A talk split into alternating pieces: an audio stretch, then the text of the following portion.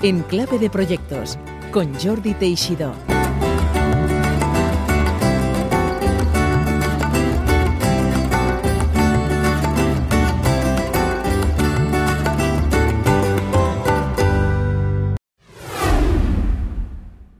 Hola y bienvenidos a Enclave de Proyectos, donde todas las semanas recibimos a profesionales de todos los sectores de actividad que comparten sus experiencias, objetivos, lecciones aprendidas, en suma, sus proyectos pasados y futuros.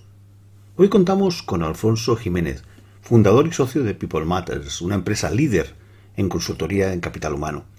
El tema central, los seniors y el futuro del trabajo. Y es que, con más de un millón de parados de más de cincuenta años de edad y al mismo tiempo, con una prolongación de la expectativa de vida hasta los ochenta, España, y no solo España, sino toda Europa, afronta un reto y al mismo tiempo una oportunidad con los llamados seniors, los mayores de cincuenta y cinco años. Un reto por las dificultades laborales que afrontan y una oportunidad porque suponen la aparición de un nuevo segmento social de la llamada economía plateada, con necesidades y, por tanto, oportunidades específicas de productos y servicios. Y ya sin más preámbulos, os dejamos con esta reposada e interesante conversación con Alfonso Jiménez. Hola Alfonso, bienvenido a Enclave de Proyectos. Encantado. Muchas gracias por estar aquí, hace tiempo que queríamos hablar contigo y, como siempre, empezaremos por una breve semblanza resumiendo tu currículum. Una cosa que llama la atención es que estuviste eh, una buena cantidad de años, seis años, como investigador en la Universidad Autónoma. Entiendo que sí, obteniendo tu sí, sí. doctorado. ¿Sobre qué iba tu Correcto. En esa época? Bueno, yo entonces, eh, yo era, bueno, yo soy psicólogo. Eh, de, de hecho, como anécdota te diré que fui el primer doctor en psicología, porque cuando yo estudié la carrera, hice la licenciatura, eh, psicología estaba dentro de, era una rama de filosofía y letras. Eh, y en, en, la, en la Universidad Autónoma, al menos. Y, eh, y luego ya se independizó la facultad, ¿eh? como facultad de psicología, eh, se crearon los títulos, etcétera, y hice el doctorado en el año ochenta y cinco. Y lo hice en análisis de voz por ordenador para la detección de emociones. ¿eh? O sea, un tema que hoy pues es bastante actual con todo el sí, tema sí, de... Sí. De, Muy pionero. De, bueno, pues de, de, sí, sí, lo que pasa que entonces los medios, los recursos tecnológicos eran, eran muy distintos que, que hoy para hacer análisis de voz. ¿eh? Luego, bueno, hiciste el salto a la empresa privada con Arthur Andersen, luego Accenture, que es donde nos conocimos, pero a mí yo creo que el, el, el, el proyecto más importante, o al menos de los más importantes profesionales, fue la funda, fundar y lanzar esta empresa que sigue muy exitosa hasta hoy, que es People Matters, un nombre que a mí siempre me gustó, ¿eh? People Matters, la gente importa, o asuntos de personas, es decir, es un, una marca bien buscada. Y ahora eres socio de honor, y me llamó la atención ver que en tu currículum pones, desde enero de dos mil veinte, que dijiste un paso atrás, esto que se están hablando tanto siempre del paso al lado, el paso atrás, y dices sí. que la misión de apoyar a tus socias, es decir, que la empresa está dirigida a mujeres. Sí, sí, totalmente. Eh, eh, yo este año voy a cumplir sesenta y dos eh, y ya desde hace un tiempo empezamos a estudiar cómo hacer la sucesión en la firma. Eh, es una firma, de para que lo ubiquemos, eh, dedicada a la consultoría de capital humano eh, y con treinta y cinco profesionales eh, en España. Entonces, eh, nació en el año dos mil tres. Eh, En aquel momento yo era eh, director general de Watson Wyatt para España. Eh, Watson Wyatt hoy, como sabemos, bueno, pues ha tenido distintas eh, fusiones a nivel global, una muy recientemente, hace muy pocas semanas, la última. Eh, eh, primero se, bueno, en estos dieciséis años, primero se fusionó con Towers Perrin, creando Towers eh, eh, Watson. Después eh, se integraron con Willis, en Willis Towers Watson, y como decía recientemente, en, en hace menos de un mes, eh, fueron adquiridas por Aon, ¿eh? y o fue adquirida por Aon. Y bueno, eh, nosotros decidimos, o yo decidí en aquel momento, emprender eh, nuestro propio proyecto, crear esa marca People Matters con ese doble sentido intencionado de... de De, de, bueno, pues de, de, de la marca, ¿no?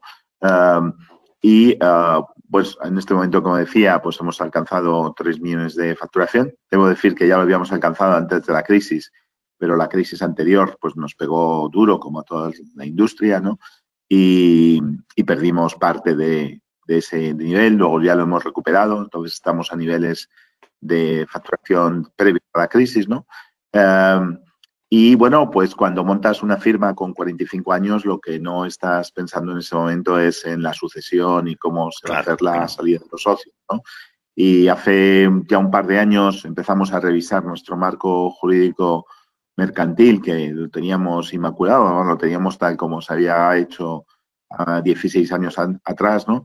Y um, hicimos algunos ajustes, pero cuando revisamos las mejores prácticas de mercado, vimos que las firmas serias de servicios profesionales todas tienen regulado la, la sucesión de los socios, ¿no? Uh-huh, uh-huh. Y nosotros no lo teníamos hecho. Entonces empezamos a ver cómo normalmente, pues, eh, se va creando, pues, un, un, un, un, una provisión, un fondo para cada socio para el día que le toca su salida. Nosotros no lo habíamos hecho, y lo que sí habíamos hecho es ser muy conservadores desde el punto de vista financiero. Y, eh, bueno, pues hemos eh, tirado de los propios, recursos propios de la firma para poder hacer esta operación, ¿no? Muy Esto bien. Se ha hecho mm, en el mes de febrero. Yo creo que ha sido un proceso de sucesión modélico. Hubiera sido todo más fácil, claro, si, uh-huh. si lo hubiéramos tenido regulado desde el inicio, pero no era el caso. Y, bueno, lo hemos tenido que diseñar. Claro. Y, bueno, pues eh, la firma ahora, pues, eh, la dirigen mis, mis socias, ¿no? Con... Eh, Eh, dos mujeres, eh. y bueno, pues yo estoy apoyando durante un tiempo. En principio hemos establecido hasta el verano del dos mil veintiuno, pues para temas que, bueno, pues que yo creo que pueda aportar más valor, que claro. es toda la parte de relaciones institucionales y, y desarrollo de negocios, relación con claro, algunos claro. clientes. Y, bueno, pues una experiencia, una etapa más en la vida, ¿no? Por supuesto. Esto también me va a permitir, pues, eh, pues tener más tiempo también para otras actividades. Que las tienes, claro. Ahora, coment- ahora ah. comentaremos. Yo sí que te quiero comentar algo personal en, la, en esa línea. En las, el sí. tema de Project Management, hice una conferencia en Dublín, que luego la he hecho también en, en, por Europa, unas cuantas sí. veces, que era una conferencia un poco provocadora, que era ¿por qué las mujeres son mejores Project Managers que los hombres? Este era el título... la conferencia.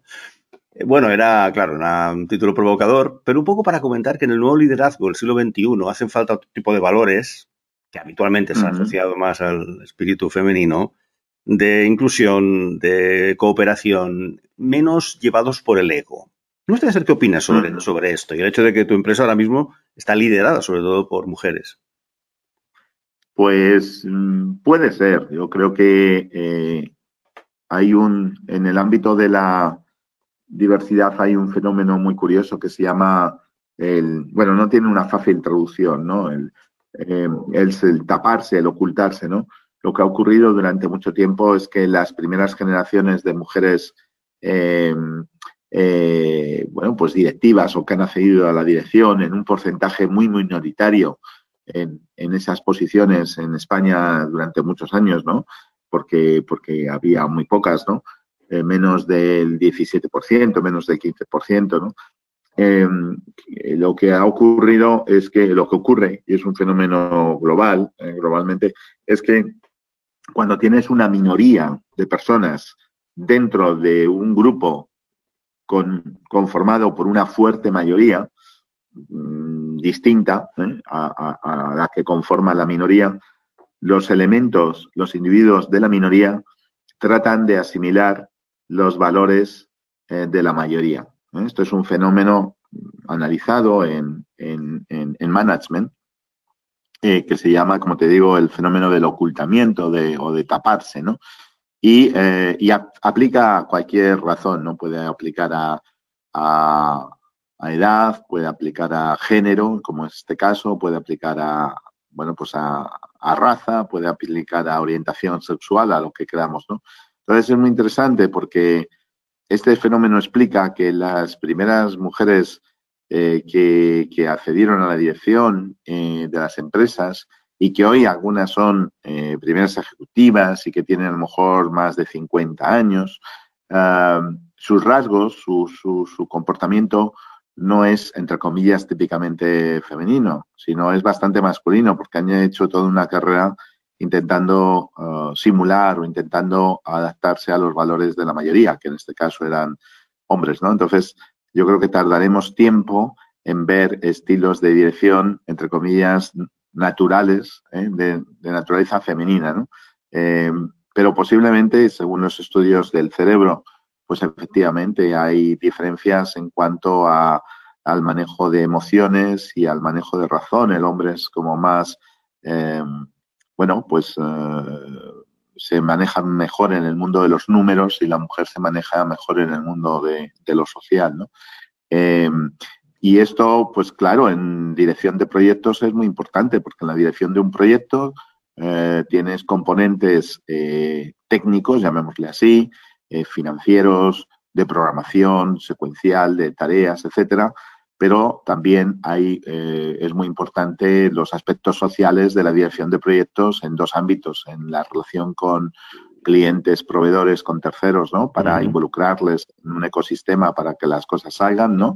Exacto. Y por otra parte, eh, la gestión del proyecto, de, del equipo de proyecto, ¿no? Que claro, y ambos cosas, ambas cosas pues son muy de naturaleza social, donde se supone que, que el, el estilo femenino o el cerebro femenino pues va a tener más éxito.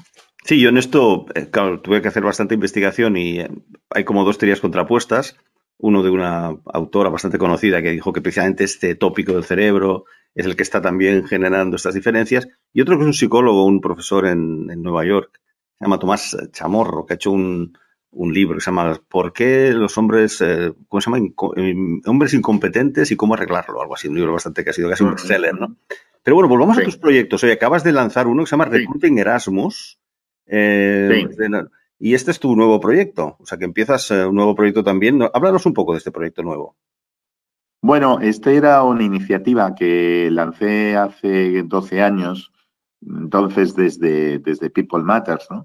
Um, que trata de dar respuesta a algunas compañías que eh, les cuesta o que eh, buscan pues eh, un talento diferencial en, en, entre la gente joven, ¿no? Cuando van a captar talento, pues dicen, oye, pues es que tengo muchos currículums, pero a veces empiezas a explorar y no tengo tanto talento, ¿no? No tengo tanta gente talentosa, ¿no? Entonces eh, dijimos, oye, vamos a buscar alguna, algún rasgo, alguna variable que permita anticipar un perfil competencial plus, ¿no? Un, un superior, ¿no? Entonces, eh, descubrimos una investigación del año dos mil cinco que demostraba que los jóvenes universitarios europeos que habían tenido la oportunidad de participar en programas de movilidad internacional, normalmente Erasmus, pero no tiene que ser solamente Erasmus, Eh, es decir, los jóvenes que de manera temprana, pues en tercero de grado, por ejemplo, pues con veintiún años, se van un, un año, un curso académico a otro país y, y tienen que buscarse la vida y tienen que, bueno, pues adaptarse en términos de idiomas, de grupos, de, de, de, de, de entorno, etcétera. Eh, esa experiencia les genera una transformación eh, importante, les enseña cosas y entre esas cosas son todo competencias que luego son muy demandadas en el mercado de trabajo, como capacidad de comunicación, idiomas, visión general del mundo, interés por emanciparse, etcétera, ¿no? Entonces, eh, dijimos, oye, bueno, pues esto está muy bien, pero ¿cómo es nuestro país respecto a, a, a los alumnos internacionales? Entonces, descubrimos que éramos el país líder a nivel global en cuanto a movilidades internacionales, ¿no? Eh, fundamentalmente porque el gran programa internacional que hay de esto es Erasmus en Europa, ¿no? Entonces, eh, lo que hicimos fue montar una plataforma, ¿eh? una plataforma que pone en relación a los alumnos internacionales eh, con, eh, con, con posibles y futuros empleadores, ¿no? Eh, la, la iniciativa la hemos hecho en alianza con la CRUE, la Conferencia de Rectores de Universidad de España, eh, y a través de la cual pues las universidades invitan a sus alumnos internacionales de cada curso, bien sean de estudios o bien sean de prácticas, a que se registren, a que se apunten a esta plataforma y se hagan visibles hacia pues un grupo de grandes compañías que han optado por, eh, bueno, pues que han creído que efectivamente la experiencia internacional es una experiencia transformadora, eh, que permite adquirir un set de talento pues superior en la gente joven que pasa por dicha experiencia. Básicamente es eso. Esto, como decía, hasta ahora era un proyecto dentro de una empresa y a partir de este cambio, como era un tema que llevaba yo muy directamente, lo que hemos creado es una sociedad para eh, desarrollar un nuevo proyecto empresarial alrededor de esta plataforma. O sea que vas a estar eh, bien activo en los próximos años. Y eso bueno, apunta al, al tema que quería un poco centrar bastante parte de la conversación, y es este informe que publicasteis, Los trabajadores seniors en las empresas europeas, que creo que fue la segunda edición, ¿puede ser que fuera la segunda edición? Por lo que comenta el prólogo. ¿La segunda? No, en realidad es un informe nuevo, ¿eh? Lo que pasa ah. es que habíamos hecho un informe previo de los trabajadores seniors en España, ¿eh? Y ah. el año pasado, en dos mil diecinueve, hicimos un segundo estudio, pero esta vez era un análisis comparado de España con otros países europeos. Déjame leer un fragmento para que la audiencia sepa de qué va. Dice un trozo en la introducción, dice, la acumulación de personas de cincuenta años en adelante concentrará importantes efectivos de seniors en la población activa y mano de obra disponible en abundancia para el empleo, que compensará en parte las escaseces de la población joven. La inmigración ayudará a alimentar la base de la pirámide laboral, pero será necesario recurrir a la población mayor si no queremos que el empleo se desfonde. Ante este más que probable escenario, no habrá más remedio que revisar al alza las edades real y legal de jubilación, porque con esperanzas de vida que apuntan ya a los noventa o más años, ¿qué sentido uh-huh. tiene jubilar a una persona a los cincuenta y tantos o incluso uh-huh. a los sesenta y pocos? Eh, perdona el spoiler, uh-huh. pero bueno, el estudio tiene cientos de páginas, así que creo que no lo explicará. Sí, sí. ¿Qué reacciones habéis tenido en general a este estudio? Bueno, la verdad es que ha suscitado bastante interés porque creemos que esto es un tema capital en, en el mundo de las empresas para el, y yo diría que de la sociedad para los próximos años, especialmente en Europa, porque nos encontramos ante un hecho relevante, significativo, ¿no? Y es que el mundo está envejeciendo y Europa lo está haciendo eh, de una manera más eh, intensa, ¿no? Y España especialmente también, ¿no? Estamos en un entorno de, de progresión hacia el envejecimiento, ¿no? Y esto, el envejecimiento, pues tiene distintas implicaciones. Yo hablo de, de, de tres implicaciones, ¿no? De tres implicaciones, que en realidad podríamos decir cuatro. Pero bueno, la primera es, eh, esto tiene un impacto macro, impacto para todos, ¿no? Eh, para asuntos, llamémosle, de, de, de políticos, sociales, ¿no? Esto tiene un impacto directo sobre el mantenimiento del estado de bienestar europeo, eh, porque va a suponer unos incrementos de costes importantes en materia de pensiones, en materia de sanidad, en materia de dependencia. Eh, eh, tiene más implicaciones macro, como configuración de ciudades, etcétera, etcétera. Pero, bueno, en definitiva, el, el que un nuestra población envejezca de manera significativa, pues tiene sus impactos, ¿no? Esto a los, a los administradores públicos lo que le va a generar mucha eh, presión o mucho interés por eh, retrasar los momentos de, de, de, de, de pagar esas prestaciones, ¿no? Entonces, lo que le interesa a las administraciones es que eh, el, el, las personas trabajen más años, eh, les interesa también que lleguen sanos A, a las edades avanzadas y, y que sean lo más independientes posibles y menos dependientes, ¿no? Por lo tanto, está muy relacionado también con la salud, ¿no? Estos son los aspectos más macro, más políticos, más sociales, ¿no? Luego tiene un impacto más en, eh, llamémosle, en el otro extremo, pues muy personal, ¿no? Y es que mmm, la, la, el individuo, la persona, pues tiene que cambiar el chip respecto a lo que es la vida, ¿no? Y lo que es la duración de la vida, ¿no? Eh, y tenemos que asumir dos, dos hechos aquí, ¿no? El primero es que vamos a vivir más años, de media, ¿eh? El segundo es que eh, vamos a tener que trabajar más porque el acceso a esas prestaciones que comentábamos antes, pues es más, se va a dificultar, ¿no?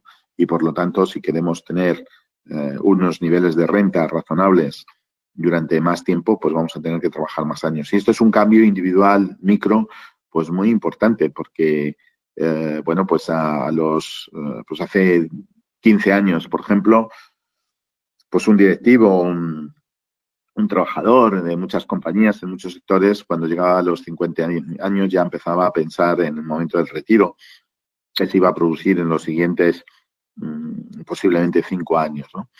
Y, y el tercero es el impacto que esto tiene para las empresas. Hemos hablado de impacto macro, impacto micro. Bueno, en el medio estaría el impacto de las empresas. En las empresas yo creo que hay dos impactos, ¿no? Está el impacto eh, eh, de oportunidad de negocio, y es que de repente hay un nicho que antes era muy estrecho, muy cortito, que eran los mayores, y que de repente se ha convertido en el tramo de población con más efectivos. Y de repente, pues, eh, desde el lado del marketing y desde el lado, digamos, del diseño de productos y servicios, pues se han dado cuenta de que hay un mercado nuevo, enorme, y que además va a seguir creciendo de manera significativa en los próximos años, ¿no? Y esto está creando una, unas oportunidades de negocio que algunos llaman la senior economy, ¿no? La economía de los seniors. Entonces, plateada, eh, ¿no? Le plateada le llaman así también. Plateada, sí, también, sí, sí, sí. Eh, la economía plateada, sí. De hecho, el primer congreso que se iba a celebrar en, en España, que se ha cancelado por el coronavirus, pues eh, se llamaba así, el primer congreso de economía plateada, ¿no? Bueno, eh, ya hay algunos libros sobre esta materia, ¿no? La revolución de las canas, de, de Antonio Huertas y Iñaki Ortega, eh, y algún otro, ¿no? Y... Eh, también eh, Juan Carlos Alcaide acaba de publicar eh, una, una obra muy interesante, es un profesor de, del mundo más del marketing sobre estos temas, ¿no? Y luego hay otro espacio, eh, otro impacto en el mundo de la empresa, ¿eh? que sería eh, que, van a tener, que vamos a tener que aprender a gestionar equipos y personas eh, más mayores. ¿eh? Diversos, Entonces, en ese sentido también. Diversos no solo por género, sino está por edad, ¿no?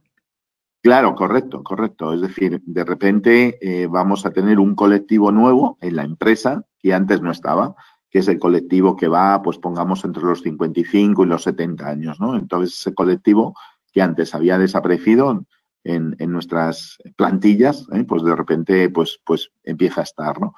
Y, y bueno, pues el libro va de eso, de, de qué pasa con ese colectivo que nosotros hemos denominado talento senior, es decir, y que lo hemos definido como las personas que tienen más de cincuenta y cinco años y quieren y siguen activas en el mercado de trabajo, ¿no?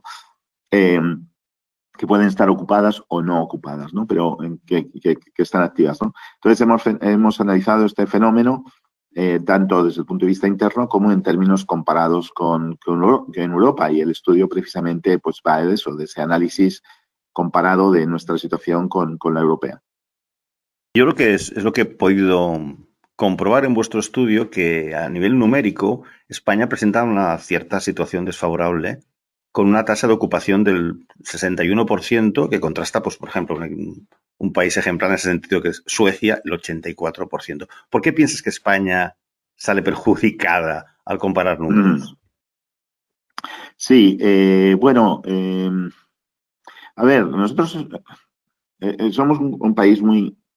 muy extremo en Europa, ¿no? Y, y hemos pasado de un extremo a otro en estos ratios demográficos en muy pocos años, ¿no? Esa es nuestra principal característica. Nosotros eh, éramos un país, eh, pues, eh, pues, en los años setenta, por ejemplo, eh, muy joven, tremendamente joven, mucho más joven que los países europeos, porque teníamos eh, una eh, tasa de natalidad muy alta, ¿no? Casi tres hijos por mujer. Y de ahí pasamos en muy pocos años a ser el país o uno de los países con las tasas más bajas de, del mundo incluso, ¿no? Eh, en, en los años noventa. Y ese, ese fenómeno se produjo tan solo en veinte años. De tal manera que hemos pasado de ser un país joven ¿eh? a ser un país eh, viejo, y esto lo hemos hecho de una manera muy acelerada, ¿no? Eh, somos muy viejos o somos un país envejecido por dos razones. Primero, porque la esperanza de vida es muy, muy alta. Y segundo, porque eh, la tasa de natalidad es muy baja, ¿no? Entonces, amb- la suma de ambas cosas hace que la población haya in- ido envejeciendo todos los años de manera importante. Desde el punto de vista laboral, que comentábamos antes, ¿no? Eh, nuestra práctica, nuestro, si cogemos la, t- la tasa de actividad, vamos a coger la masculina, porque la, la mujer también en medio ha hecho el cambio de incorporación, A, y, y distorsiona el dato, pero si cogemos la tasa masculina que no ha variado en cuanto a su interés por trabajar, ¿no? Eh, en, este, en estos años, ¿no? Lo que vemos es que eh, eh, el punto álgido, eh, es decir, cuando la tasa masculina eh, de actividad es más alta, es en el tramo que va entre los cuarenta y los cuarenta y cinco años. Es decir, hasta ese momento, hasta los cuarenta años, esa tasa va creciendo, ¿eh? Especialmente a partir de los veinticinco, treinta años, ¿no? Luego ya sigue creciendo. Eh, y el punto álgido, ¿no?, de, de actividad masculina es entre los cuarenta y cuarenta y cinco años, ¿no? Eh, y luego empieza a descender. Primero muy poquito, son unas décimas. El tramo que va entre cuarenta y cinco y cincuenta ya es menor, ¿eh?, pero muy poquito. Luego empieza eh, a descender muy bruscamente, ¿no? Entre los cincuenta, cincuenta y cinco, no digamos cincuenta y cinco, sesenta, sesenta y cinco, setenta, sesenta, eh, perdón, sesenta, sesenta y cinco, y luego ya se convierte, tiende a, a cero o casi cero a partir de los, de los sesenta y cinco años, ¿no? Eh, eh, este es un fenómeno, ¿no? Eh, eh, es de, un poco nuestro punto de partida. Y esto es así en España y en los países del sur de, de, de Europa, ¿no? Sin embargo, en los países de Centro Europa y de Europa del Norte, los países nórdicos y tal, um, su comportamiento respecto a, a, a la vida o la extensión de la vida laboral ha sido muy distinta y, y las, el momento de retiro está mucho más próximo a lo que sería en el caso español las edades eh, legales de jubilación de sesenta y cinco, sesenta y siete años, ¿no? No se concibe que la gente pase a la inactividad antes de los sesenta años, ¿no? Entonces, bueno, pues eh, teníamos, teníamos una práctica eh, de, de, sa- de salir antes del mercado de trabajo, que también es verdad que se está cambiando en estos momentos, pues eh, vemos que, por ejemplo, el tramo de población activa que más ha crecido en los últimos diez años, con mucha diferencia, es el de los mayores de sesenta y cinco años, ¿no?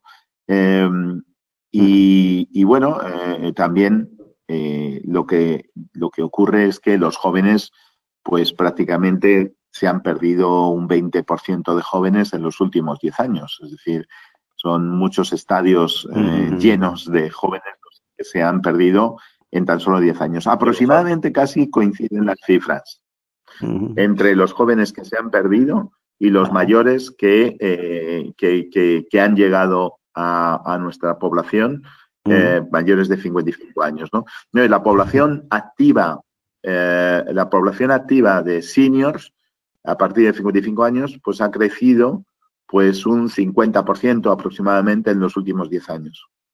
¡Qué barbaridad! Por tanto, esto es un fenómeno que está aquí y, y va a pasar.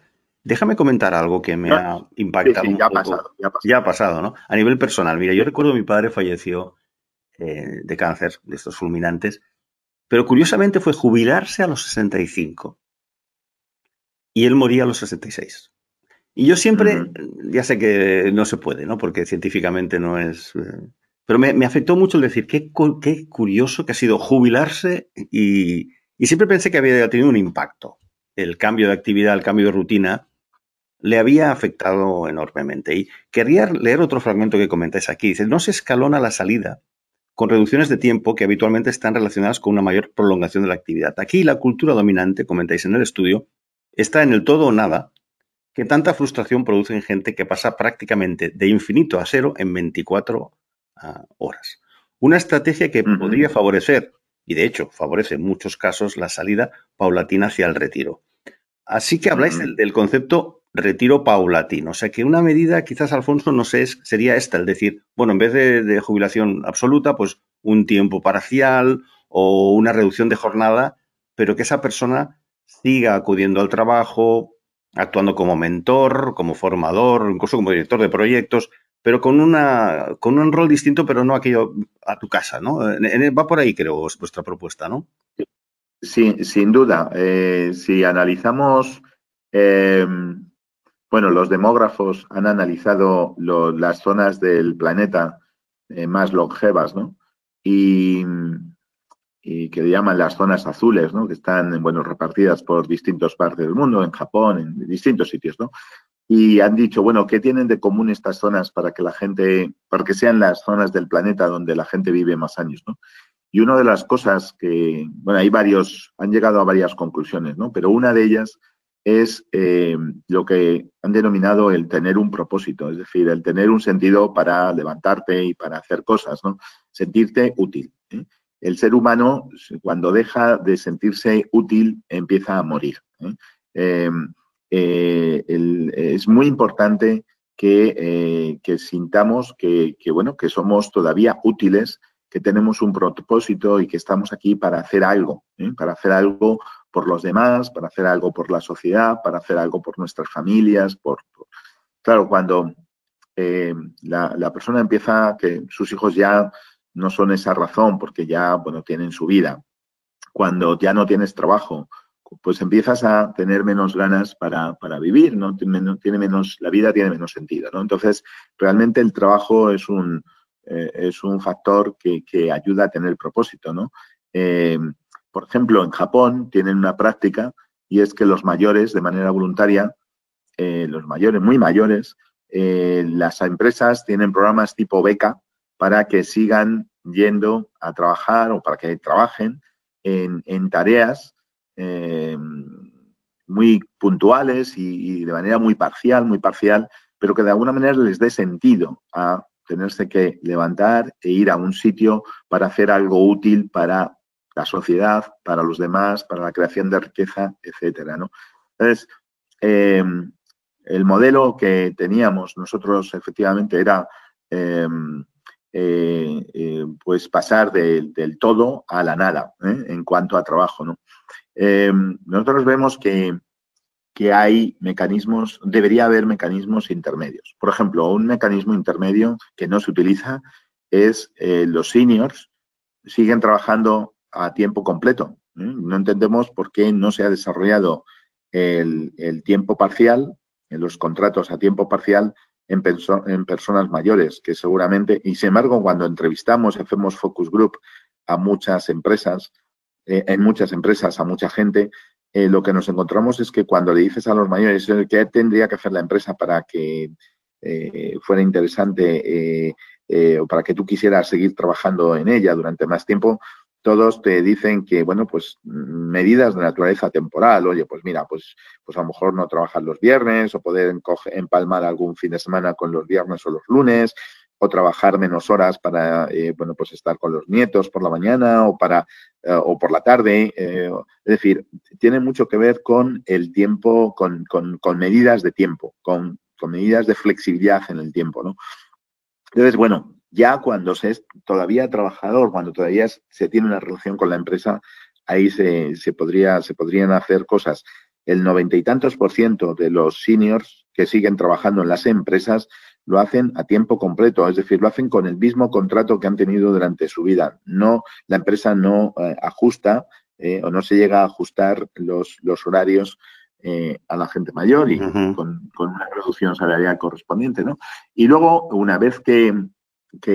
Y luego ya desde el punto de vista también de, del día después, ¿no? Cuando se accede a la jubilación, bueno, pues fomentar lo que es la jubilación a tiempo parcial, que ya la tenemos instrumentada en nuestra legislación, pero está siendo muy poco utilizada, ¿eh? Y, bueno, pues la jubilación... Yo no sabía que existía, no sabía que existía la jubilación a tiempo parcial. De verdad, primera, primera noticia realmente. O sea, que sí, existe la jubilación parcial en la cual, pues, la persona, eh, el trabajador, eh, ya eh, empieza a cobrar, eh, pues, eh, una parte de la pensión, eh, eh, no, no, ya no cotiza, pero eh, pero es compatible recibir pensión con actividad con, con ingresos derivados del trabajo, ¿no? Esto o sea, cobra nómina, cobra nómina y, y parte de la pensión, digamos, se distribuye la entre la empresa y la seguridad social, diríamos, ¿no? Es así. Eso es, eso es. O bien, sí, sí, correcto. O bien cobra nómina o bien eh, es muy es más extendido en la figura de trabajadores autónomos, ¿no? Ahí hay otro fenómeno muy interesante que se, le da, que se está dando en estos momentos, ¿no? Eh, y es que eh, en los seniors, en esa población senior, esa población activa senior que ha crecido un cincuenta por ciento, eh, se dispara bastante eh, eh, los trabajadores autónomos. Es decir, la proporción entre autónomos y, y trabajadores por cuenta ajena, pues eh, en los cuarenta años, pues, eh, pues, pues es una, ¿eh? Y se va equiparando, se va equiparando, eh, eh, de tal manera que a nivel de senior lo que se dispara mucho es el trabajo autónomo. ¿Qué es lo que está escondiendo ese fenómeno? Es muy interesante. Es que mmm, los nuevos prejubilados que ya no eh, tienen las condiciones económicas de los antiguos prejubilados en nuestro país, ¿no? Eh, que eran muy buenas, muy beneficiosas, ¿no? Para el empleado. Eh, llega un momento que, bueno, pues a lo mejor pasan dos años y, y, y esa persona con cincuenta y tres años pues está, bueno, pues aburrida. Durante ese tiempo ha estado cobrando el paro y, y ha estado cotizando el paro, eh, su seguridad social, tal, pero claro, todavía le quedan muchos años para la jubilación real, ¿no? Entonces, uh-huh. eh, pues esas personas, hay, muy, hay un porcentaje de esas personas, hay algunas que por salud no trabajan, hay otras que, o que no van a volver a trabajar, hay otras que, bueno, pues han descubierto el golf, han descubierto los paseos con el perro o, con, o el cuidado de sus nietos, etcétera. Pero luego hay un porcentaje que quieren volver a trabajar. Y claro, ¿qué ocurre? Que la probabilidad de que te contrate una empresa a partir de los cincuenta años es menor del tres por ciento. Entonces, el trabajo por uh-huh. cuenta ajena eh, ya no va a existir, ¿no? Entonces, lo que va a existir son los nuevos proyectos, ¿eh? Que pueden ser, uh-huh. en algunos casos, de naturaleza empresarial, o la mayoría de los casos son proyectos de autoempleo. Es decir, volver a hacer cosas eh, con contratos mercantiles para otras empresas, uh-huh. eh, eh, bueno, pues haciendo un poco tu, tu proyecto vital, ¿no?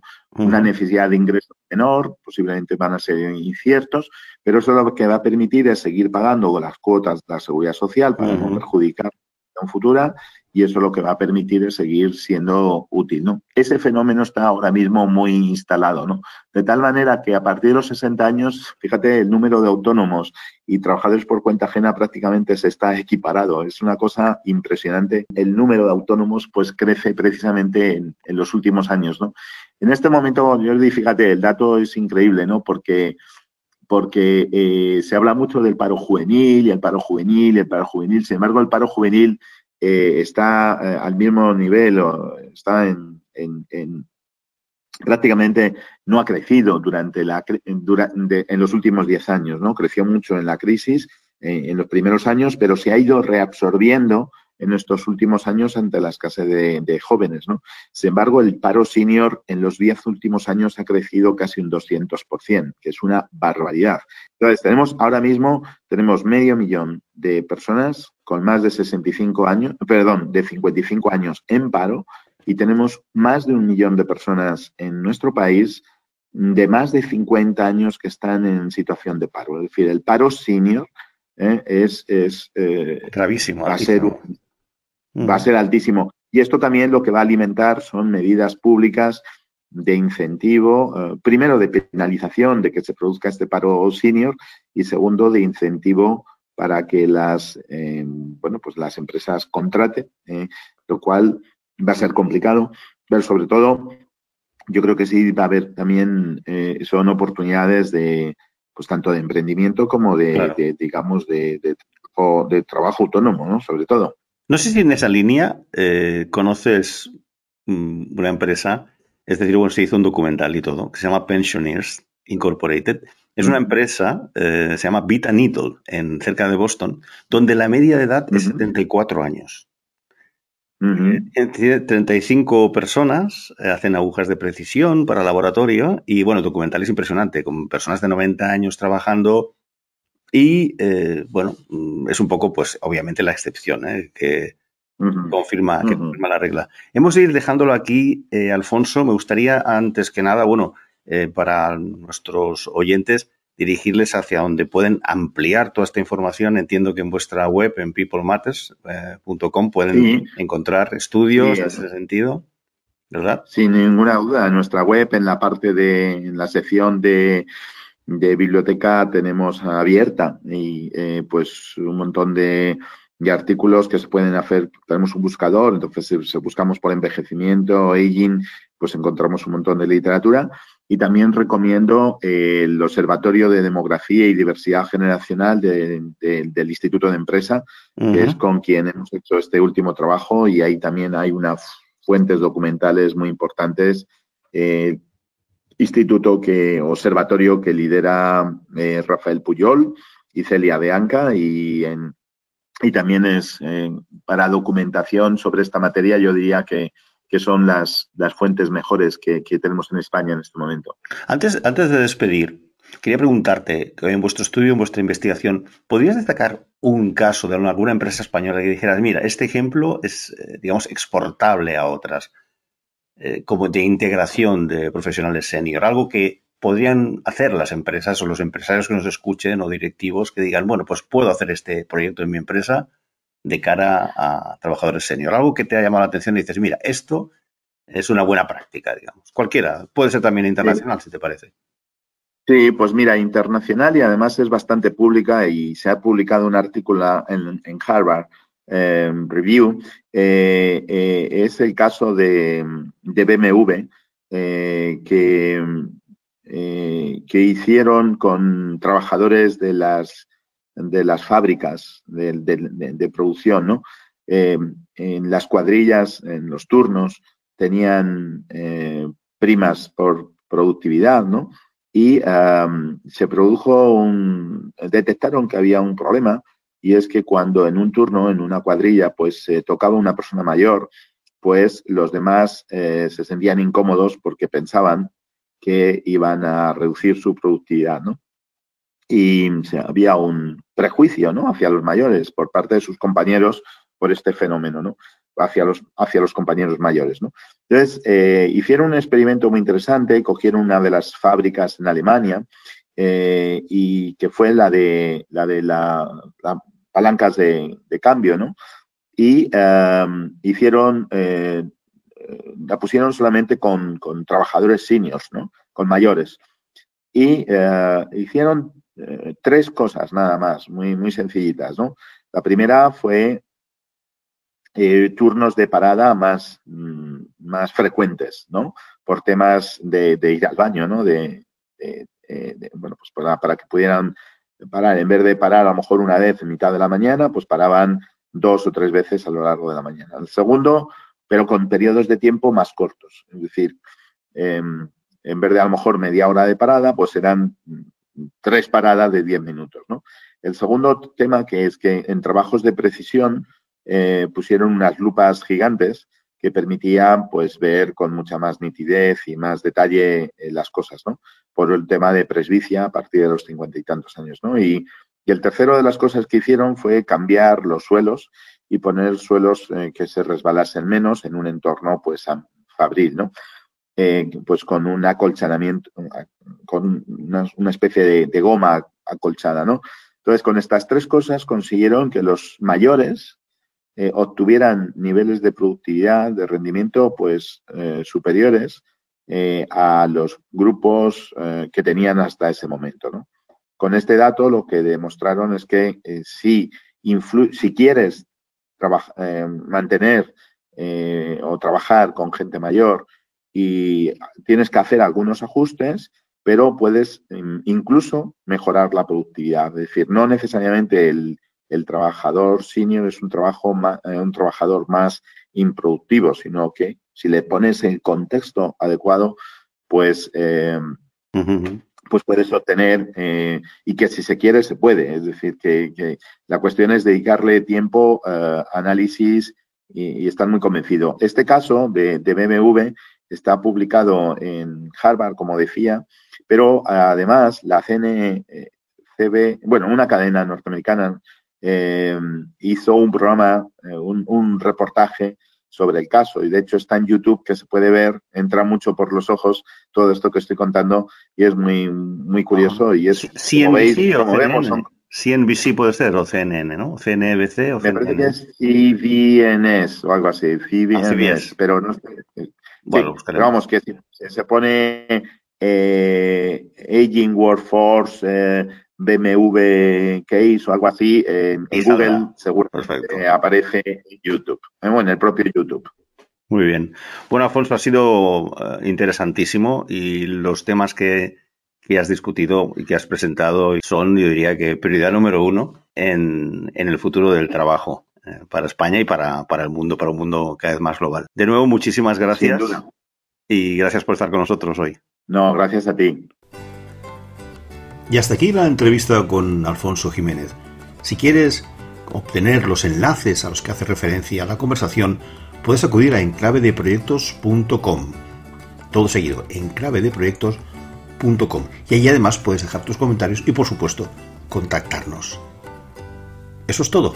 Soy Jordi Teixidó y te espero la semana que viene con un nuevo invitado aquí, en Clave de Proyectos.